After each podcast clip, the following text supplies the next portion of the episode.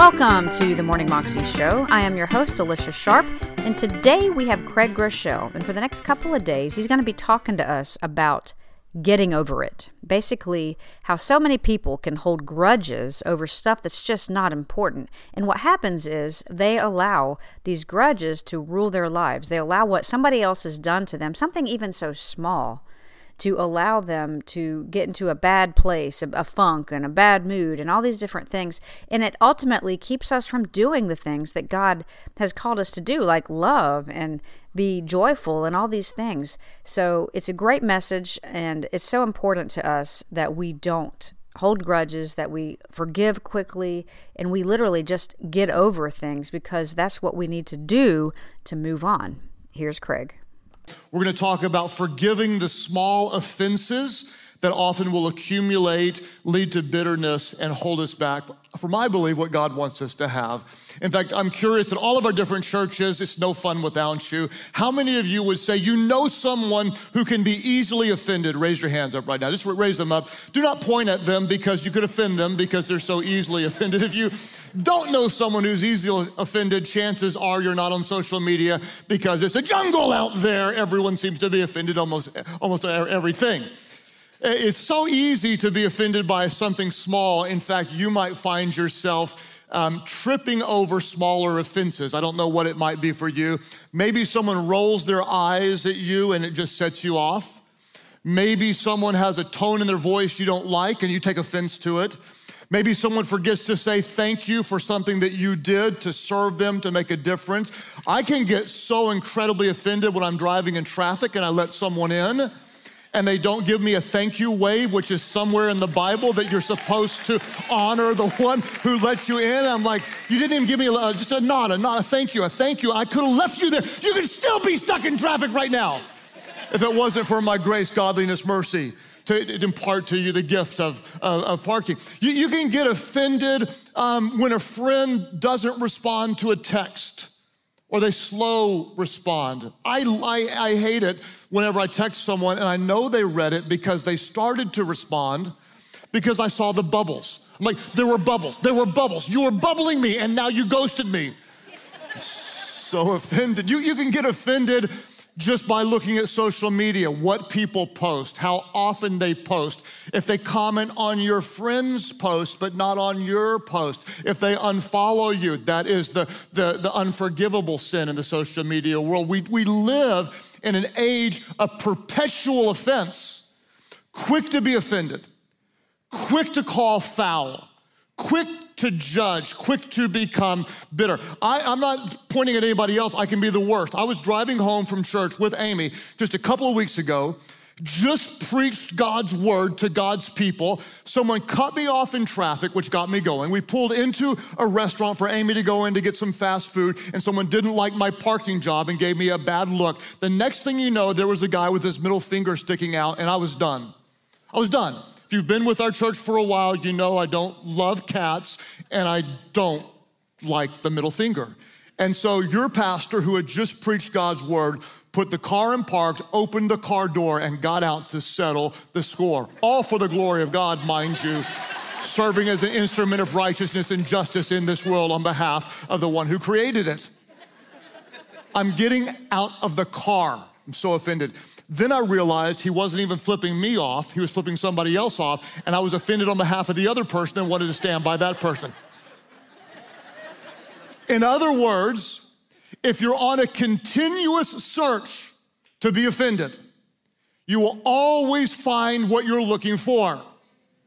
If you're always looking to be offended, you will always find what you are looking for. And I hope you'll understand there is never, ever, ever, ever a win in living offended. I have never found myself saying, Oh, I am so much better because I am so bitter. I'm having a better day because I'm offended over something small. My marriage is stronger because I'm carrying a grudge. My relationships are richer because I'm offended. I'm closer to God. I'm making more of a difference in this world because I've accumulated small offenses that I let get up under my skin. I'm so much happier today. There's never been a win in living offended. And that's why I tell myself over and over and over again something I hope you'll internalize and tell yourself, and that is this that your life is too short and your calling is too great to be offended by something small. Your life is moving by. Your calling from God to love in this world is so great to be offended, sidetracked, distracted, or hurting because of a small offense. In fact, I love Proverbs chapter 19, verse 11, a verse that we will revisit at the end of the message. But I want to start it with the tone of this verse when Proverbs says, A person's wisdom yields patience. It's to one's glory to overlook, everybody say overlook, to overlook an offense. It is to one's glory to overlook an offense. And that's why the title of today's message is I'm over it. Nudge the person next to you and say, I'm over it. Doesn't matter what you did on the way into church, I'm over it. I'm over it. I'm over it. How is it that we, as followers of Christ, get over the grudge? How do we grow past all the little daily temptations that we have to so easily become offended? I'm gonna give you one answer, one big statement, and we're gonna unpack that for the rest of our time together. How do you grow past the daily temptations to be offended? The answer is we close the gap with love. We close the gap with love. Proverbs chapter 10, verse 12 tells us hatred stirs up strife. You know this. Hatred complicates and distances relationships, but love covers all offenses. Love covers offenses. We close the gap with love. Let me unpack this for you for a moment. There is a dynamic that happens in every interaction. You may not notice it, but it happens in every interaction you have with someone. There is a gap between an action and your reaction. Someone acts, and there is a micro gap. There is a moment, there's a split second where you make an interpretive decision based on what that action means. There's always an action, there's a gap, and then there is the reaction. There's always a gap between the action and your reaction. The key is this you get to choose what you put in the gap. There's always a gap. And you get to choose what you put in the gap. For example, there is an action. A man puts his middle finger in the air as he's driving by your pastor. There is a micro moment, an instant where I get to interpret the meaning behind his action and put something in the gap before I respond. We interpret the meaning of the action. The problem is, we're horrible interpreters. You are, I am, we all are. And you know it because how many times has someone misinterpreted the meaning behind your words or your actions? and you thought to yourself, how in the world could you think that I meant that? I would never have, uh, have said that with that kind of intent in mind. Don't you know me better than that? How could you think that I would ever do something like that? I would never mean it. We're horrible interpreters. This is called the fundamental attribution error. And we almost all will slip into this. The fundamental attribution error is this it is the bias to attribute our own behavior to our circumstances while attributing someone else's actions to their character. We're attributing our own behavior to some external circumstance. In other words, there's a reason why I did this. You should know me. You know my heart. You know what I'm like. You, you, know there must be a good explanation for this. While we attribute someone else's actions to their character, meaning they're not a great person. In other words, if I did something to disappoint you, there's a reason. Come on, man, give me a break. You know me, you know my heart.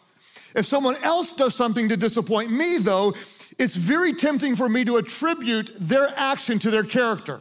Well, he's just not a good person. Well, she's just inconsiderate. Well, he's just rude. Well, she just needs Jesus to save her soul, okay? It's, it's, it's, the, it's the misinterpretation. And you know this, we do it all the time. You walk into the store and your kid throws a fit. There's a reason, right? There's always a reason. Your kid didn't get a nap today, there's no snack, it's been a hard day. Give me some grace. My kid's just having a tough day. She's not always like this. Give me some grace. Someone else's kid throws a fit in the store, and you determine that's a lazy parent raising a demon possessed terrorist, and we need to protect ourselves from them.